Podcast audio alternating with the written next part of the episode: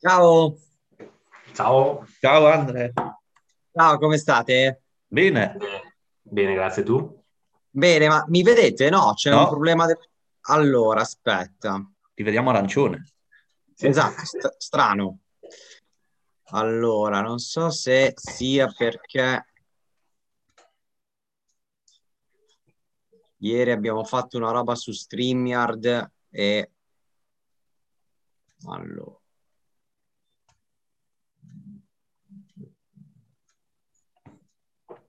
Niente. Faccio un po' di tentativi, eh, Sì, perdonate. sì, sì, fai, fai. Prego, prego, ci mancherebbe. Ok, qui divento un ninja, qui sono grigio, Qui sei tu in foto. qui sono io. Foto. Ah. Eccoci. Adesso. Ok, perfetto. Perfetto. Ciao. Ciao Andrea, Ciao Andre. come va? Bene, bene, sentite, grazie innanzitutto per il, eh, lo spazio che ci avete dedicato in questo momento di silenzio musicale ogni volta che c'è la possibilità di parlare un po' di determinati progetti è veramente importante, quindi grazie. No, grazie mille a te, grazie mille di averci concesso l'onore di questa nostra prima intervista. Tra l'altro è la prima volta che proviamo a fare una video intervista, quindi un nuovo format che stiamo pensando ed è un piacere immenso per noi avere te come primo ospite ufficiale, diciamo, di, di tutto questo.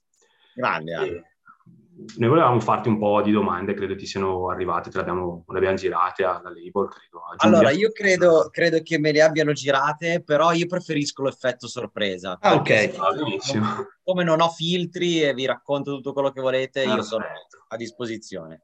Perfetto. Allora, come prima cosa, giusto per, per riscaldarci un po', comunque noi, vabbè, siamo Musicfy, siamo due ragazzi dei cinque che abbiamo fondato questa pagina perché abbiamo una grandissima passione anche alla musica e volevamo raccontare quello che è poi alla fine le nostre, le nostre grandi passioni. Poi abbiamo vari generi perché ognuno di noi è più focalizzato su una cosa, diciamo, rispetto a un'altra.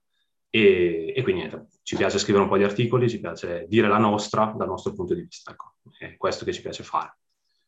E per iniziare l'intervista volevamo un po' chiederti appunto quali sono i tuoi progetti di adesso, sia da solista, sia con gli undead, mh, cosa stai facendo in questo momento. Poi abbiamo visto che hai iniziato anche una carriera su Twitch, che comunque a oggi è la piattaforma che forse eh, funge di più, nel senso che è quella che riesce ad intrattenere di più e magari sostituirà la televisione, avere dei contenuti ad hoc, credo sia una cosa bellissima. Ecco. Volevamo un po' sapere questo per iniziare. Ma allora, guardate, è un periodo complicatissimo per, per chi fa musica, per chi fa arte in generale, dove più che la mancanza di palchi, di cui ovviamente abbiamo parlato in tante occasioni, e sono sicuro che anche voi avete toccato questo argomento, viste le tante iniziative che poi sono state portate avanti, una delle cose sulle quali non si sta ragionando tanto è sulla mancanza di eh, progettualità dei diversi, dei, dei diversi discorsi, non soltanto dei live, ma anche per quanto concerne le uscite discografiche. Quindi eh, non soltanto i grandi artisti, ma anche gli artisti di medio calibro e gli artisti emergenti mh, cercano di navigare a vista in questo momento. Quindi mancando quella possibilità di andare a programmare determinate cose, quindi anche io mi metto nell'ottica della band emergente o della band anche come può essere Undead, che è uno dei miei progetti, c'è bisogno del tempo da dedicare allo studio, del tempo da dedicare all'arrangiamento, del tempo da dedicare a eh, quello che può essere il, il mondo anche proprio della, ehm, del mettere via due soldini per riuscire a fare cassa e poi andare automaticamente a registrare qualcosa.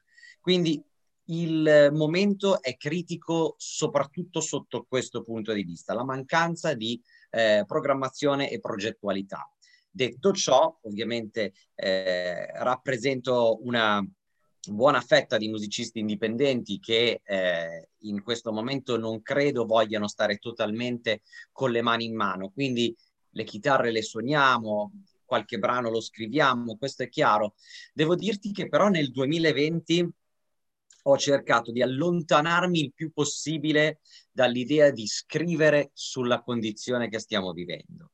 quindi scrivere brani di isolamento, scrivere brani che parlassero del quanto ci manca tornare alla socialità, perché questo è un momento molto buio, in generale per chi come me vive di comunicazione a 360 gradi.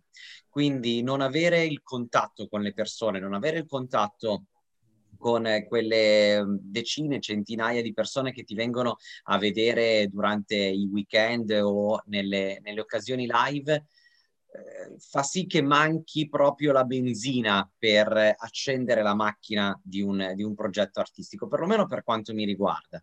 Quindi su, ad esempio, il, il, Fronte Undead, che è la mia band con la quale suoniamo da 14 anni, una band punk rock, noi abbiamo rilasciato un, un EP il 28 di febbraio del 2020 che era metà di un progetto. Il eh, progetto si chiama Old But Gold. Abbiamo altrettanti brani con eh, una serie di sorprese anche abbastanza interessanti che sono chiusi dentro l'hard disk del, del nostro studio che è ATV Studio.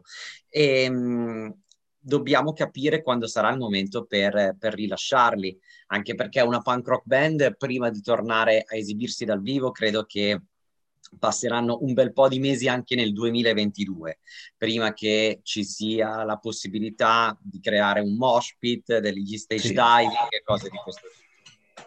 Quindi quello manca, mancando quello manca per noi appunto, come dicevo prima, la progettualità di un, di un, determinato discorso. Leggermente diverso, anche se non troppo, il progetto mio solista come Andrea Rock, io mi accompagno insieme ai Rebel Poets, è un progetto eh, tendenzialmente Irish folk, folk punk, eh, Celtic rock, chiamatelo un po' come preferite.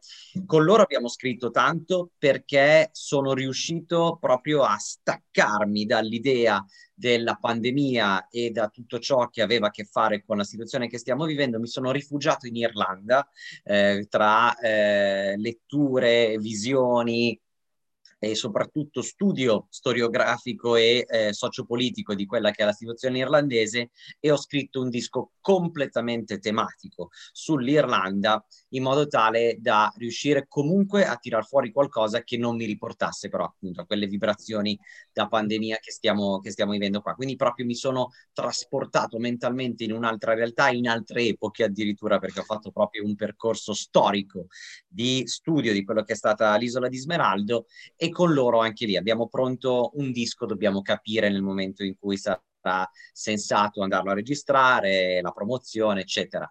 Siamo al 20 di marzo, questo sarebbe stato il momento in assoluto più caldo per tirare fuori un progetto di questo tipo, rinviato, tutto rinviato.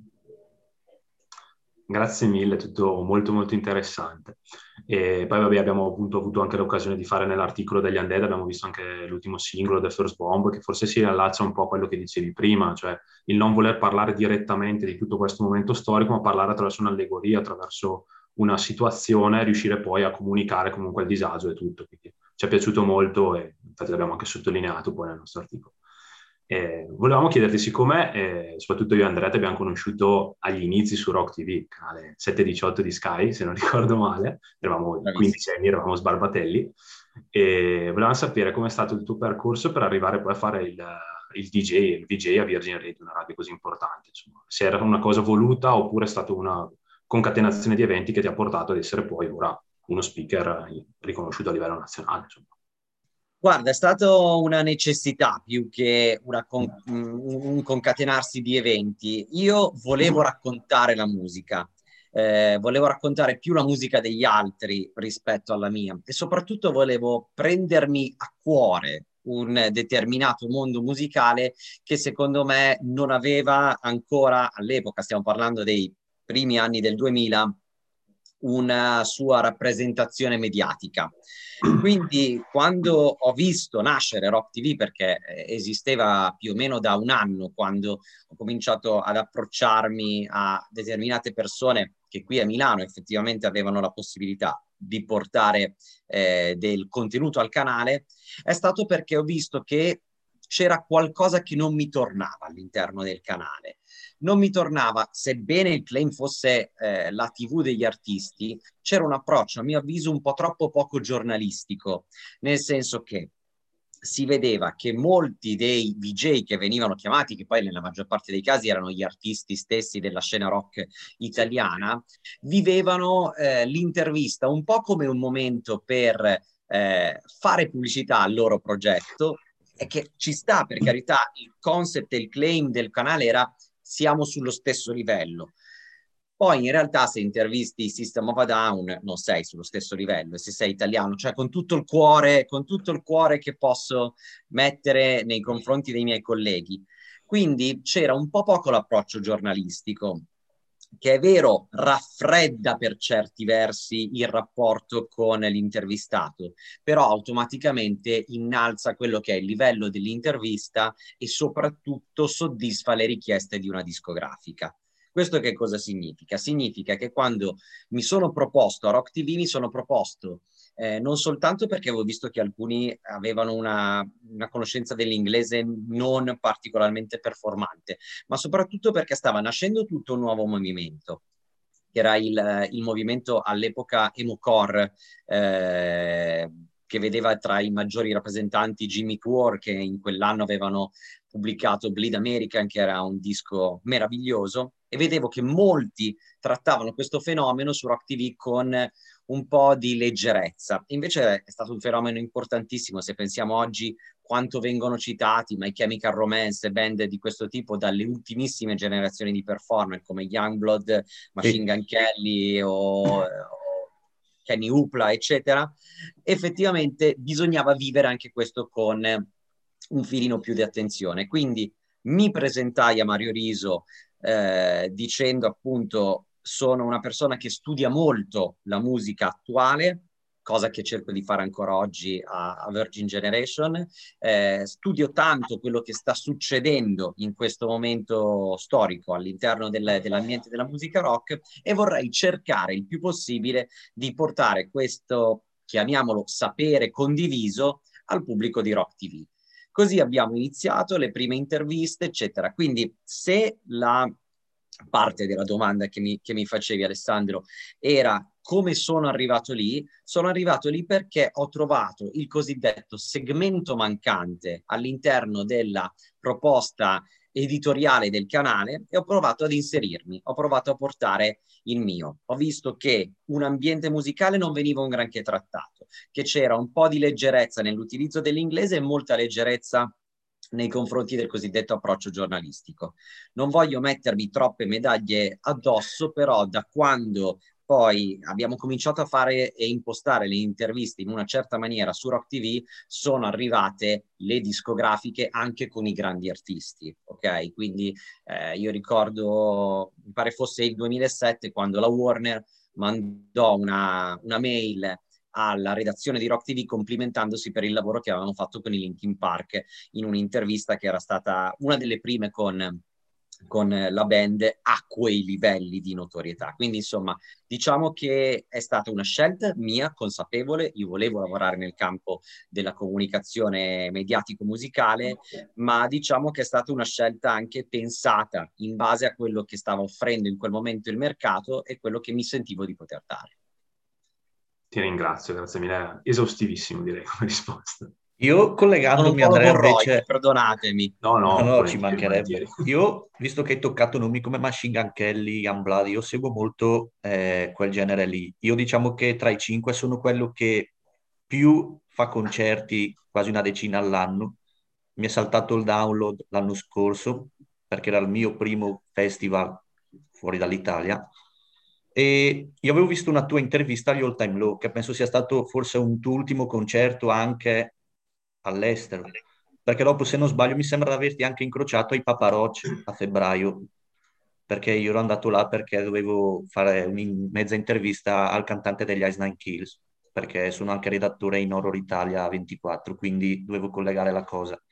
E appunto, visto che hai nominato quella, quella gente lì, tu avevi fatto una domanda agli All Time Low dicendo che appunto eh, stava nascendo questa nuova scena di emo che era fondamentalmente basata da rapper e trapper, no? che si stanno agganciando a quel livello lì. Quindi io volevo rivolgerti a te la stessa domanda che tu avevi fatto a loro, chiedendoti se è una cosa molto positiva questa nuova, diciamo, new wave che sta cominciando a entrare nel 2020, perché tipo Machine Gun Kelly, io che lo seguo da sempre, se si guardano i primi album come lei Sap e tutte quelle robe lì, adesso Ticket to My Downfall è una cosa, secondo me, più da Blink 182 perché c'è la mano del batterista di Travis, però vedo che comunque è una cosa che sta facendo molto successo e a lui ha portato un sacco di successo.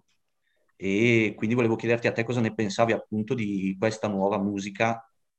Eh, e se può, soprattutto in una radio come Virgin, eh, essere magari apprezzata, visto che comunque sono artisti che magari conosciamo, magari io, te, altre poche persone. Allora, guarda, eh, parto dalla fine. Eh, su una radio come Virgin credo che questi artisti non vengano apprezzati perché Virgin ha una storicità legata soprattutto al classic rock, legata soprattutto alle grandi chitarre, ai duri e puri del, del rock and roll, alle moto, al giubbotto di pelle e, a, e a tutte, ai tatuaggi non bellissimi. Eh, quindi mh, diciamo che c'è un'impostazione di questo tipo è l'impostazione de- de- veramente classica legata alla musica rock, quindi vengono recepiti, anche se non del tutto compresi, fino in fondo Greta Van Fleet, eh, vengono compresi Blackstone Cherry e, e chi comunque della bandiera del rock ha sempre fatto eh, grande sfoggio. Queste nuove realtà, che sono realtà imprestate, concedimi il termine Andrea, imprestate a un certo tipo di atteggiamento rock, eh, secondo me funzionano in maniera propedeutica per le generazioni a venire. In che senso? Io se eh, vado indietro di un 14 anni e torno al 2006-2007, c'era stato un grande rumore intorno a questi schifosi, terribili Tokyo Hotel che tutti sì essere eh, la rovina della musica. Ecco, io ho provato a guardare la cosa invece sempre in maniera costruttiva, ovvero se qualche ragazzino o ragazzina all'epoca si avvicinava ai Tokyo Hotel eh, perché erano il fenomeno teen, ma grazie a loro imbracciavano una chitarra, un basso o una batteria, allora avevamo tutti vinto. Aveva vinto eh, avevano vinto i Tokyo Hotel, avevano vinto i teenager, aveva vinto la musica rock, aveva vinto chi scrive canzoni, aveva vinto chi produce strumenti musicali. E credo che questa cosa valga tanto quanto oggi. Soprattutto, certo, Machine Gun Kelly ogni tanto imbraccia una chitarra e lo fa anche, anche Youngblood. Gli altri, tipo Lil Huddy o Kenny Upla, sono veramente un po' imprestati, però comunque dimostrano alle nuove generazioni quanto può essere divertente suonare con una band. E questo nell'estrema semplicità del messaggio è un messaggio terribilmente forte ed efficace. Quindi eh, anche i peggiori detrattori, i puristi del rock, chiamiamoli un po' come volete, credo che saranno in realtà debitori a, a queste band. Perché pensateci proprio adesso, no? Dicevamo, i My, i My Chemical Romance bistrattati nel 2004, 2005, 2006, ah, dei fantocci che eh, giocano con il rock, eccetera, eccetera. Oggi, se non ci fossero stati i My Chemical Romance, non avremmo avuto Machine Gun Kelly, che non avrebbe collaborato con Travis Barker, che non avrebbe ampliato lo spettro delle sonorità dei Blink 182, eccetera, eccetera, eccetera. Quindi io credo sempre che one thing leads to another. Eh, la musica è conseguenziale e abbiamo visto purtroppo tornando nell'ambito di quelli con le moto e il giubbotto di pelle, che se poi eh, scimmiotti le Zeppelin, nel caso dei Greta Van Fleet sul primo disco soprattutto, o eh, scimmiotti gli ACDC, penso agli Airborne, tendenzialmente eh. lontano non vai, tendenzialmente lontano non vai perché poi gli ACDC eh, eh, ci sono ancora. I dischi delle Zeppelin resteranno delle pietre miliari della musica e quindi io devo dire che preferisco l'evoluzione al, alla mera, eh, al mero eh, mestiere di copia e incolla dai grandi del rock. Quindi continuo ad apprezzare i grandi del rock, questo è chiaro, ma eh, do i miei due cent a, a, quella che è la nuova scena, a quella che è la, la New Wave. Quindi anche gruppi come i Dirty Honey, noi abbiamo fatto un articolo li consideri un copia e incolla anche loro, perché anche loro sono stati un po' criticati. Allora, comunque... io... cioè, guarda, i, Certo, eh, non è che sono un copia e incolla, tutto, nulla si crea e nulla si distrugge, questo, questo è chiaro. Lo stesso, lo stesso Machine Gun Kelly va, va, va, a rifare dei brani che sarebbero stati tranquillamente delle ottime b-side per, per i Blink e, e, e, lui ci canticchia sopra, questo è chiaro. Eh, diciamo che i Dirty Honey rientrano in qualcosa di molto più facilmente inquadrabile per i classici fan del rock. Ci sono le chitarre, ci sono i riff, c'è la buona batteria, c'è un buon lavoro di mixaggio. Io devo dire che comunque apprezzo queste cose. Io dei Blackstone Cherry sono fan, eh, detto, detto in, in visti, maniera molto... Visti molto con gli Alter Bridge al Palaghiaccio a Milano, mi ricordo ancora, era forse il primo album che avevano fatto, che spopolavano con White Trash Millionaire, certo. e, che anche loro all'inizio non erano visti un granché. Poi qua in Italia tutto quel genere qua è sempre compreso dopo perché ce l'ha, eh, lo sappiamo ormai L'Italia è un paese di criticoni, eh, questo sì. in generale, eh, questo in generale vale tendenzialmente su qualsiasi tipologia di artista. Quindi l'italiano prima critica e poi rivaluta. Detto ciò, eh, ci sono delle strutture eh, artistiche un po' più avvicinabili al, al, rock classico, come possono essere appunto Blackstone Cherry, Alterbridge, l'ultimo lavoro di Miles Kennedy, visto che, che me li hai citati, e delle cose invece che sono un filino più spostate verso la eh, nuova scena e perché no, pensiamoci, potrebbero essere coloro che guideranno i nostri nipoti barra figli verso l'utilizzo di strumenti musicali. Quindi, evviva! Perfetto. Eh, Andrea, forse volevo chiederti ancora qualcosa, credo, sulla parte... Sì, sì, so io appunto nominando questi grandi artisti, io ti faccio due domande, dopo vedi tu quale rispondere. Eh, io essendo un grande fan dei Me The Horizon, perché per me loro... Gli è stato chiesto a Oliver, il cantante, cosa ne pensava appunto, siccome loro hanno fatto uscire un bellissimo EP. Loro sono sempre stati criticati per il cambio genere che hanno fatto. Io li seguivo da Suicide Season e se si guarda Sempiternal a Amo è stato un susseguirsi di commenti su Facebook e così, io li ho letti tutti. E alla fine io da grande fan non, non li critico perché comunque provare a sperimentare qualcosa di nuovo, secondo me è anche un fattore di maturità e di crescita. Perché c'è sempre, come hai detto te, no, siamo sempre criticoni, quindi ci sarà sempre il fan classico che dice io voglio stare su Sempiterna, là, che schifo. Eh. Ci sarà invece quello che dice però quella, quel genere lì è troppo scream, troppo così. Secondo me invece è una gran cosa saper provare anche a fare tanti generi, perché comunque ti dimostra essere un grande artista a 360 gradi e loro l'hanno fatto.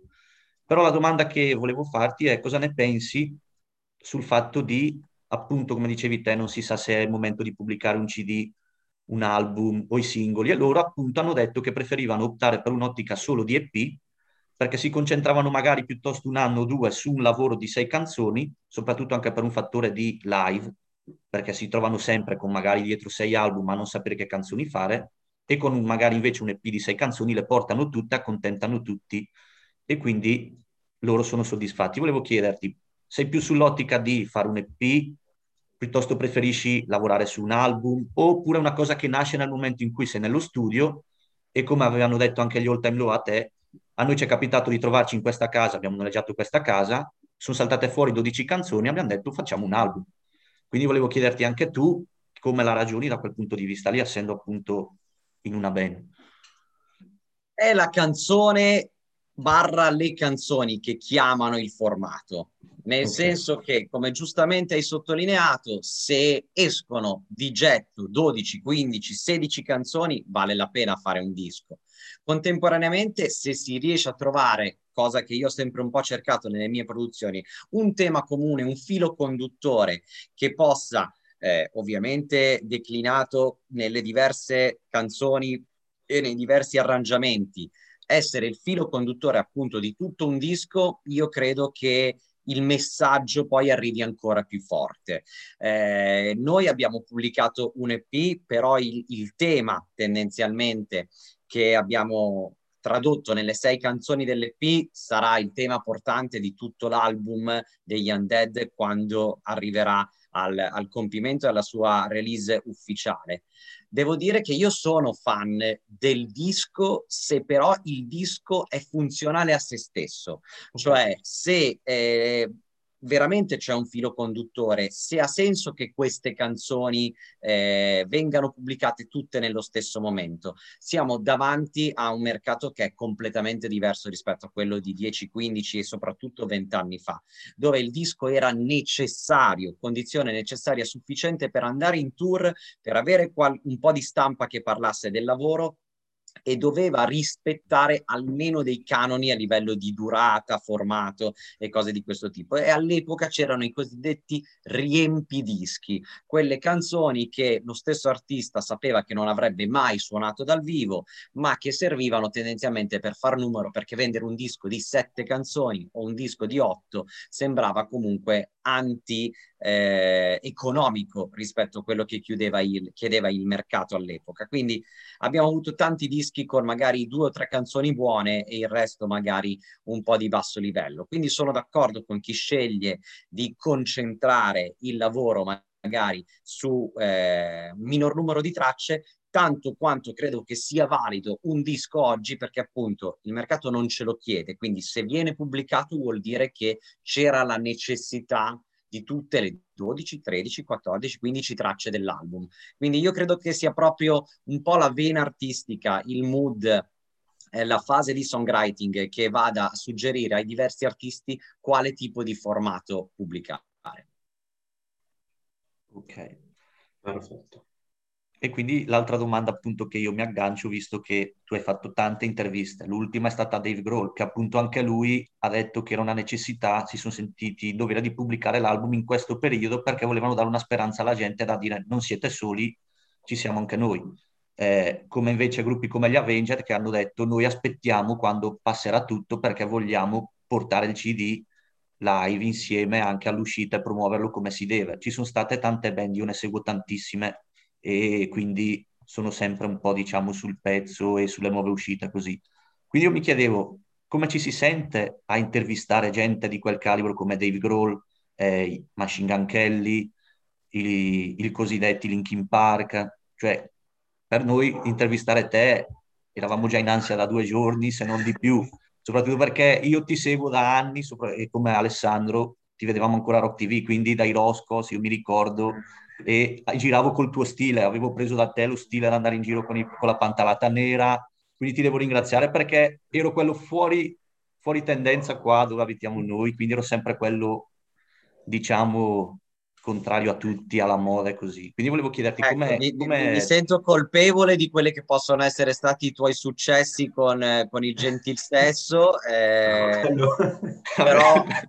quello non è, non è mai cambiato negli anni, diciamo ma però per, cioè, come è una cosa che a me è sempre piaciuta molto essere outsider tra gli outsider, eh, underdog un po' dicevamo con, con, un disco degli Undead. Allora, beh, incontrare quelle persone, siete molto carini innanzitutto a, a, a, trattarmi in questa maniera, con questa riverenza che non, non è assolutamente necessaria. Eh, come ci sente a intervistare quelle realtà? Beh, è sempre un'emozione, questo, questo, è chiaro.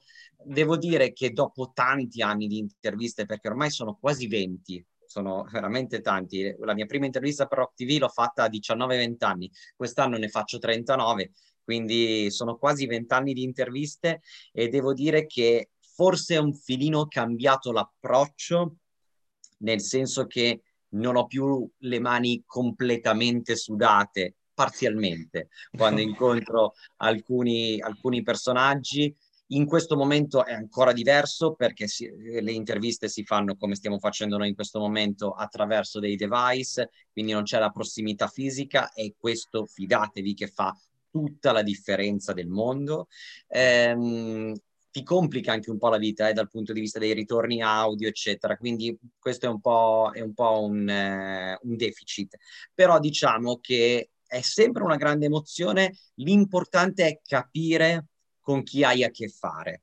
Nel senso, cercare una connessione. Ecco, io cerco sempre questo ogni volta che mi capita di fare un'intervista. Eh, l'altro giorno mi è capitato di intervistare gli Offspring, vedrete fra qualche giorno l'intervista su Virgin Radio. Devo essere ultra sincero, il nuovo disco non è un capolavoro, non mi è piaciuto ma mi piacciono loro come persone, mi piace quello che hanno fatto eh, con, con, la musica e quanto abbiano significato dal 1989 a oggi. al che ho cercato una connessione. Ho fatto due calcoli, nel 2022 sarebbero stati Saranno 25 anni dall'uscita di X Neon di Ombre, album del 97, il mio primo concerto grande nel quale per la prima volta mi buttai all'interno del Pogo.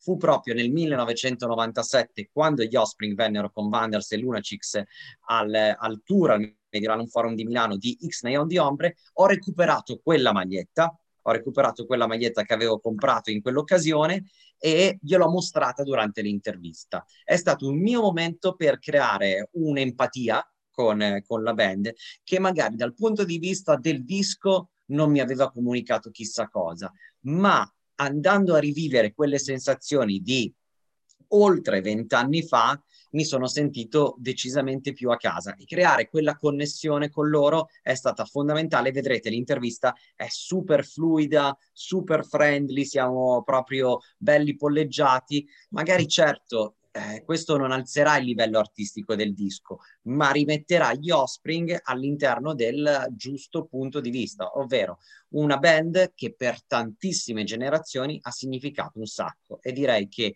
qualsiasi artista barra discografico possa essere soddisfatto di un'intervista di questo tipo.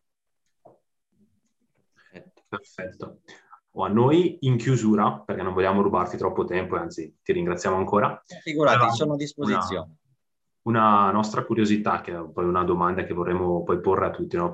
siccome eh, anche a noi piacciono molto gli album e così, volevamo sapere i tuoi cinque album che per te hanno significato veramente tanto. Ecco quelli che ti hanno formato come, più come essere umano che come musicista. Ecco.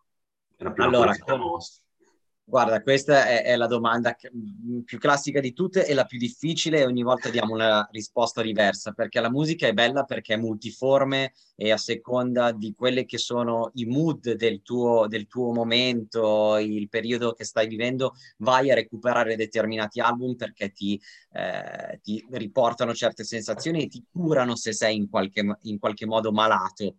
Io devo dire che, vabbè, un album per me imprescindibile, sicuramente imprescindibile, License to Heal dei Beastie Boys, che è stato il mio primo amore quando ero proprio piccolo, piccolo, piccolo. Eh, li ho sentiti per la prima volta a Super Classifica Show e me ne sono totalmente innamorato. Eh, quindi quello un album che sicuramente mi ha, mi ha formato. Ti direi No Need to Argue dei Cranberries perché è stato l'album che ha caratterizzato i miei primi anni 90 nel 1993-94 eh, venni a conoscenza di questa band e nel 1996 andai in Irlanda. Al ritorno da quella vacanza cambiò tutto per me quindi non posso non citare quell'album che ha fatto veramente da colonna sonora alla mia vita. Duchi dei Green Day è stato il disco che mi ha portato al, al punk, quindi eh, ancora oggi va sicuramente citato come disco formativo. Poi sul resto possiamo andare ancora un filino più a sensazione. Diciamo che questi po- possono essere i tre album che sicuramente tendenzialmente rientrano nelle, nelle, mie classifiche. Poi ti dovrei citare i Social Distortion dal punto di vista del songwriting, ti dovrei citare Tom Waits. Eh, guarda, stiamo, stiamo, facile, stiamo veramente semplice. Somewhere Between Heaven and Hell eh, dei, dei Social Distortion e la raccolta Orphans di Tom Waits. Grazie mille. Noi avremmo credo finito, Andrea, se non sbaglio. Sì, se, volete, so se... se volete, io ho ancora qualche minuto più che volentieri. Ma io una curiosità vorrei chiederti, nel senso che siccome appunto hai parlato di mercato musicale e Alessandro è uno che ha una molta passione per i vinili, stavano tornando anche di moda. Volevo chiederti com'è secondo te adesso il mondo del mercato musicale appunto è perché adesso con tutte le piattaforme comunque anche i ragazzini e così non, non hanno quella sensazione di comprarsi un disco. Noi di recente abbiamo scritto degli articoli per rivivere quei ricordi perché comunque noi eh, abbiniamo un album a un nostro periodo della vita. Io alle medie ero innamorato follemente dei The Black Parade e My Chemical Romance. E infatti sto aspettando tuttora di andarli a vedere, c'è ancora il biglietto in stand-by, perché a me ha segnato tanto, era comunque una cosa al di fuori, secondo me, del mercato musicale che rappresentava quei tempi. C'erano appunto, eh, c'era un album, secondo me, che descriveva una cosa che era forte abbastanza per quei tempi lì. Comunque si parlava di morte di questo, per questo ragazzo che partiva e doveva andare incontro alla morte, che al giorno d'oggi adesso questi argomenti magari fanno storcere un po' il naso a tutti e non, è, non sono magari ben capiti, diciamo, soprattutto se adesso si parla tanto di canzoni dove invece parlare di droga o delle cosiddette beach, quelle robe lì, sembra diventato tutto una cosa normale. Ai tempi magari non venivano, venivano subito scartati. Quindi io sono legato a album, a album come eh, The Black Parade o The Chronicles of Life and Death dei Good Charlotte, perché comunque erano quei periodi che erano generi che non venivano tanto ascoltati, se non per il singolo I Just Wanna Live, però secondo me c'erano altri brani dentro in quell'album lì che sono fenomenali. Quindi io volevo chiederti appunto eh, questi album, se per te sono considerati degli album che hanno appunto rappresentato un cambiamento nel corso degli anni e se tuttora sono degli album che ne valgono la pena appunto eh, essere ascoltati o consigliati ai ragazzi al giorno d'oggi. Allora, io credo, visto che eh, hai citato questi artisti che in realtà avevamo già citato, ci siano le loro versioni più giovani oggi. Eh, Youngblood riesce a raccontare tanti stati d'animo eh, dei teenager, lo fa in maniera, secondo me, terribilmente efficace. Adesso provo a farti un parallelismo che potrà sembrare un po' eccessivo. Davide Toffolo, dei Tre Allegri Ragazzi Morti, è sì. una delle persone che io conosco eh, da più tempo e la reputo una delle persone in assoluto più capaci di leggere, nonostante l'età, perché non è un ragazzino, è sicuramente molto più grande di noi, è ancora capace di leggere i sentimenti, i dubbi, le perplessità, i, le, le empatie all'interno del mondo dei giovani. Ecco, lui è capace di farlo e eh, per questo i suoi dischi non risulteranno mai antichi o vecchi o fuori dal, dal contesto delle nuove generazioni. Poi certo, c'è un discorso di sonorità e le nuove generazioni devono decidere di approcciarsi alla sonorità dei, dei tre allegri per, per poter creare questa empatia con, con, il loro songwriting. I dischi che hai citato tu sono sicuramente i dischi che Kelly, Youngblood e compagnia cantante hanno scelto come, come, punto di riferimento. Quindi forse Chronicles of Life and Death non lo inserirei negli album in assoluto più importanti della storia della musica, ma The Black Parade è stato il disco che ha segnalato al mondo un autore più che una band Gerard Way è uno degli autori, secondo me, in assoluto più interessanti della nostra generazione. Lo dimostra la sua gigantesca produzione in ambito di graphic novel, eh, dove ha veramente consegnato tante storie importanti e direi che The Black Parade eh, poteva tranquillamente essere una graphic novel, non avrebbe avuto quell'impatto mondiale che ha avuto se fosse stato esclusivamente un fumetto, eh, con il colore della musica è diventato un, un album veramente importante e viene rivalutato oggi, ok? A così tanti anni di distanza, dal, a, più, a, oltre dieci anni di distanza dalla sua pubblicazione. E questo, secondo me, la dice lunga sul riuscire a riconoscere un talento nel momento giusto. Eh, I My Chemical per moltissimi fan della musica erano solo ed esclusivamente look, ok? Sì. Esteriorità.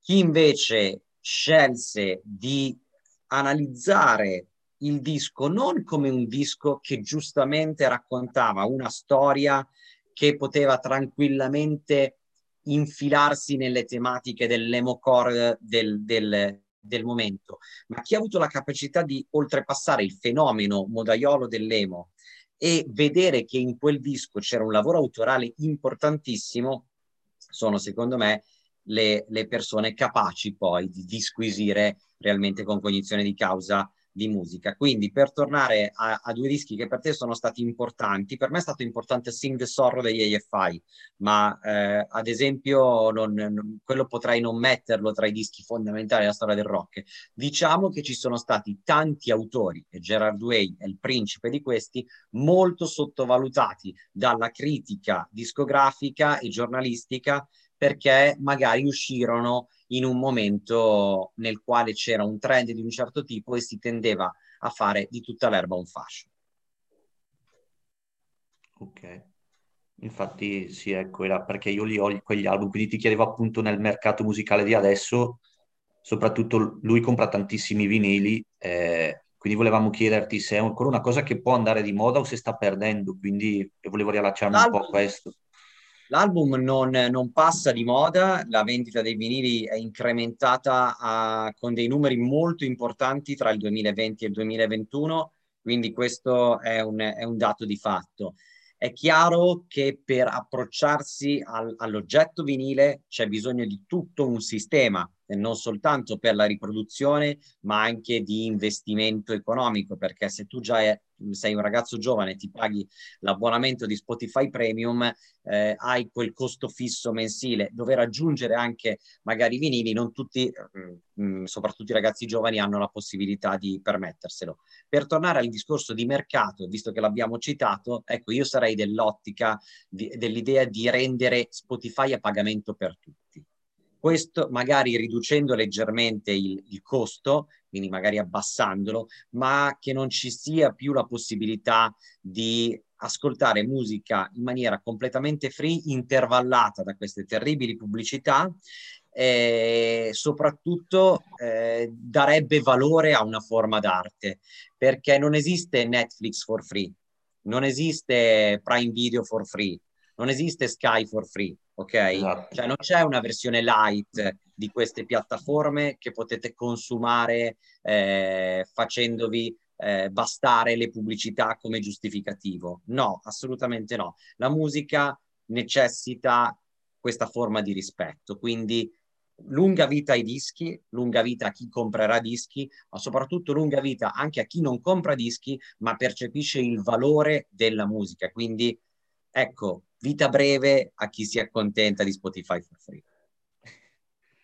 Concordiamo pienamente sì. con, la tua, con, la tua, visione perché quello che vogliamo far passare anche noi poi con la nostra pagina è appunto questa passione per la musica, non elevarla quasi a forma d'arte, cioè nel senso non renderla una commercialata che va bene in macchina, la radio, perché così la, l'ascolti di striscio, diciamo, ma vivere appieno le, le emozioni, vivere appieno quello che ti può dare la musica in tutti i momenti della tua vita, che siano felici, che siano tristi, ma eh, in tutto lo spettro delle emozioni dell'essere umano credo che ci sia sempre una canzone che poi rispecchi quello che, che sta provando una persona. Quindi è quello che cerchiamo di far passare anche noi nel nostro piccolissimo, però il nostro obiettivo è quello lì, quello di far trasmettere delle emozioni attraverso la musica e speriamo di riuscirci, almeno anche se per pochi, pochi ma buoni. Dai. certo, lo state facendo alla grande.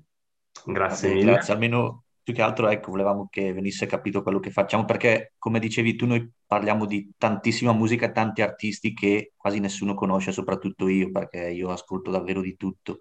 Quindi già gli architect, passare dagli architect a, per dire, i landmarks, che sono già due, facciamo fatica anche a condividerli e essere apprezzati, perché comunque quando si tratta di pubblicare System of Down, tutti li sanno chi sono. Se parli dei, diciamo, bad homes, siamo già... Quindi io sono uno che studia tanto, nel senso che gli piace proprio ascoltare quella musica lì, quindi ne so. E come gli dicevo a loro, io ascolto anche magari anche un po' di rap e così, perché mi piace avere comunque un'idea anche su quello che ascolto. Non voglio entrare in un discorso e sparare così a caso senza sapere di cosa sto comunque parlando. Quindi io ascolto davvero di tutto, vengo anche criticato a volte da loro perché mi dicono come fai, Alcune però è perché comunque se loro criticano, io almeno critico, ma con qualcosa di concreto. E quindi certo. ci siamo dimenticati di questa domanda fondamentale. Visto che, come hai detto te, siamo in un anno eh, ancora di pandemia, l'ho ragionata che secondo me continuano a parlare di apriamo i teatri, apriamo per fare il cinema, e secondo me è una cavolata, perché comunque lo sappiamo che noi in Italia ragioniamo da settimana a settimana. Magari era più sensato dire nel, più avanti, ma sarà impossibile dire giugno-luglio siamo gialli, una band comunque può organizzarsi a dire posso fare un concerto in questi due mesi, magari su a lungo termine puoi, puoi pensare di progettare un mini concerto con tutte le restrizioni, però noi non siamo capaci perché ragioniamo di settimana in settimana, quindi questa cosa secondo me è stata gestita male perché io so che in Francia, in Russia stanno già provando a fare dei concerti per il Covid con... e noi qua nulla e comunque c'è gente, io ho visto tanti post come divi dei ministri, eh, po' dei Negrita, che noi nei Negrita siamo follemente pazzi, così come io dei Litfiba, hanno comunque fanno sentire la loro voce ed è giusto così. Io volevo chiederti appunto, dopo un periodo così lungo, per te quanto è importante un ritorno sotto i palchi e se quando sarà possibile, magari tu che sei dentro anche nel giro, capire se sarà fattibile 2022, perché io dovrei andare a vedere i Baffi Clyro a ottobre, perché ero convintissimo che li ho presi ancora un anno fa, non ci sarà stata la pandemia, invece mi ritrovo a dover magari annullare anche questo concerto. Quindi volevo chiederti, noi in Italia, perché dalle altre parti li fanno già, quindi vorrei capire noi in Italia se perché non, veniamo, non viene calcolato questo settore. Ovviamente certo ci sono problematiche più importanti, però comunque c'è gente che ci campa anche solo di musica. Quindi volevo chiederti a te, cioè volevamo chiederti è la domanda più difficile alla quale non ti può in questo momento rispondere nessuno. Non ti sanno rispondere gli addetti ai lavori, non ti sanno rispondere le agenzie di booking, non ti sanno rispondere eh, i proprietari e i gestori dei locali, non ti sanno rispondere le band, non ti sanno rispondere i manager e soprattutto non ti sanno rispondere politici eh, e tutte le figure predisposte alla gestione della cosa. Questo purtroppo è un dato di fatto. In Italia questa cosa viene gestita male e non si riesce purtroppo a cavare fuori un ragno dal buco. Non credo che sia questa la sede per andare a fare troppe recuperazioni mentali sul perché e il per come noi viviamo di settimana in settimana, su perché ci diamo i colori, su perché in America si parla del 21 giugno, su perché in, eh, in Inghilterra si dice che, che la prossima estate ad agosto ci saranno i festival eh, o sul perché quelli che hanno organizzato il, Barcello- il Primavera Sound a Barcellona hanno dei dati ottimi su quello che può essere la gestione di un evento anche in era Covid. Purtroppo non è questa la sede per parlarne e ci sono sicuramente troppi interessi, troppe criticità per poter arrivare a una soluzione. La stessa Brexit, da un certo punto di vista, visto che mi hai citato i Biffi Clyro, sarà un problema per molti artisti che dovranno sostenere delle spese ulteriori per poter fare tour in Europa, muovendosi da quello che ufficialmente è un altro continente quindi ci saranno veramente tante criticità. Io purtroppo eh, ragiono nell'ottica del 2022 per una sorta di, di ritorni a una sorta di normalità, ma al 2022 inoltrato, se vogliamo trovarci nel mosh pit dei Sicovitol o sotto il palco dei Bad Religion abbracciati a cantare le canzoni. Direi che prima è abbastanza difficile pensarlo. O se fosse possibile prima, allora vuol dire che ci hanno preso per il culo nel 2020 e nel 2021. Eh. Quindi, insomma, eh, sono questioni un po' alte per, per, la nostra, per la nostra chiacchiera. La speranza è la prima, ok? Eh, la speranza che tutto questo possa terminare in qualche modo eh, e poter tornare a dare respiro a tutte le persone, a tutti gli addetti ai lavori che in questo momento stanno patendo e soffrendo per arrivare a fine mese in qualche modo, se sono riusciti a reinventarsi, cosa che non do per eh, scontato. Quindi certo c'è il bisogno di tornare. Eh, purtroppo ci sono delle forze in atto un po' troppo significative all'interno delle quali purtroppo contro le quali noi musicisti, fonici, rigger, addetti ai lavori, non possiamo e non abbiamo ancora la forza per poterci per poterle contrastare. È stato fatto tanto, ormai la questione è lì fuori, è nel, nell'elenco dell'ordine del giorno, anche se poi diventa l'ordine della settimana, del mese, dei mesi e delle stagioni, e quindi il nostro governo lo sa che questa, che questa realtà, come la musica, l'arte in generale, deve tornare. Devono eh, verificarsi una serie di condizioni, queste condizioni così lontane sono il perché e il per come noi siamo ancora chiusi in casa. Guarda Andrea, ti ringraziamo innanzitutto della chiacchierata. È stato per noi davvero un piacere, un onore poter eh, parlare con te e disquisire per quasi un'oretta di, di musica, e, che è la nostra grande passione di tutti, credo. Qua. E ti ringraziamo tantissimo. Grazie e... mille Ale, grazie mille Andrea. Io vi auguro veramente il meglio. Se avrete bisogno un piccolo supporto da un amichevole Andrea Rotti di quartiere, ce l'avrete sempre. Grazie mille, grazie gentilissimo. Mille. Non vediamo l'ora di essere sotto il palco insieme agli Andrea a cantare. Grazie. Prossimo appuntamento, ci vediamo dal vivo la prossima, dai. Dai, volentieri. Grazie. Grazie ciao, mille, Andrea, buona giornata e buon lavoro, grazie di tutto. A voi, ciao ragazzi. Ciao, ciao. ciao. ciao.